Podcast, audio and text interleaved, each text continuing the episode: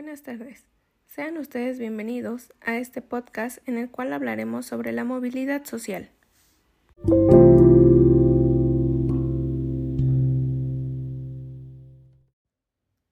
Para introducirnos al tema, es importante saber qué es la movilidad social.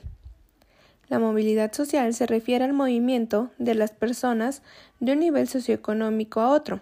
Se dice que una persona tiene movilidad cuando cambia su situación socioeconómica en relación a la del hogar en que nació. Hacemos gran énfasis en la educación, ya que juega un papel fundamental en el proceso de la movilidad social, pues cumple un doble rol central en el proceso de movilidad socioeconómica, al prever capital humano. El sistema educacional puede ofrecer posibilidades de ascenso para aquellas personas con origen social en desventaja, formando así la parte medular de la movilidad intergeneracional. Por otra parte, en sistemas educacionales estratificados y en contexto con restricciones de acceso y liquidez para los hogares más pobres, padres con mayores recursos pueden garantizar más y mejor educación para sus hijos, y de esa manera la educación puede cumplir un rol reproductor de la desigualdad intergeneracional. ¿Pero a qué nos referimos con esto? Tenemos un gran ejemplo con las escuelas públicas y privadas. Las escuelas públicas ofrecen menor tiempo de aprendizaje, ya que solo cuentan con un horario de ocho de la mañana a doce treinta de la tarde. En cambio, las escuelas privadas suelen tener una jornada más larga y esto hace que la planeación pueda lograrse completa, aumentando más la probab- las probabilidades de adquirir un aprendizaje. Mi comunidad es un pueblo conocido a los alrededores de la zona. Santiago Acahualtepec, el pueblo que se conoce por festejar a Santiago Apóstol, se caracteriza por su tranquilidad, pero también es característico porque los niños faltan a clases sin problema alguno. También ellos deben en ocasiones buscar apoyo extra, ya que en la escuela no aprenden ni entienden lo que deberían. En este caso, me tocó ver la situación de un niño de siete años, cursando segundo de primaria. Sus padres son provenientes de Tlaxiaco, Oaxaca. El señor es mayor para la señora, sin embargo, ambos se involucran de igual manera en la educación de su hijo.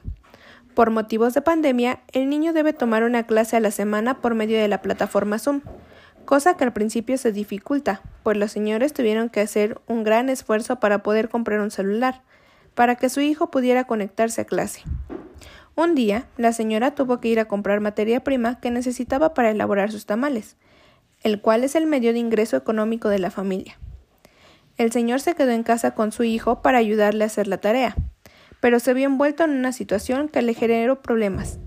No alcanzaba a ver bien las indicaciones de la hoja y, por tanto, no entendía lo que el niño debía realizar para su entrega. El padre acudió a mí para que le pudiera leer y explicar qué tenía que hacer el niño de tarea. Cabe mencionar que yo había ofrecido mi ayuda a la familia para que los señores no se vieran angustiados ante esta nueva modalidad. Como sabemos, las personas que vienen de otros pueblos de la República suelen ser muy penosos y sobre todo para pedir ayuda, pero el señor dejó de lado su pena con tal de que el niño pudiera entregar la tarea a tiempo y bien hecha.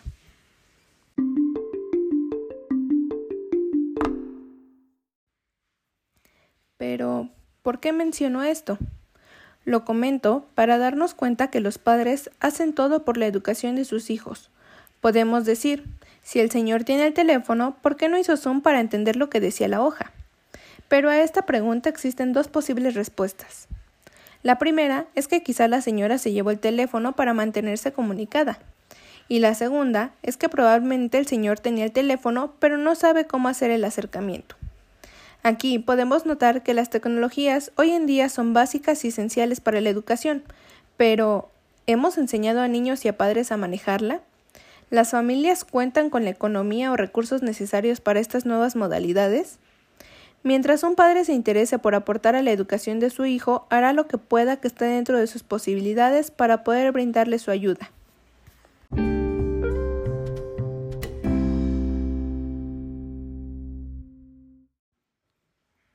Ahora, para concluir este episodio, podemos notar la importancia que tiene la educación dentro de la movilidad social. No es nada más enviar a un niño a la escuela, sino también fijarnos en todos los demás factores que contribuyen a la misma. Un aprendizaje significativo es lo mejor que le puede heredar un padre a su hijo.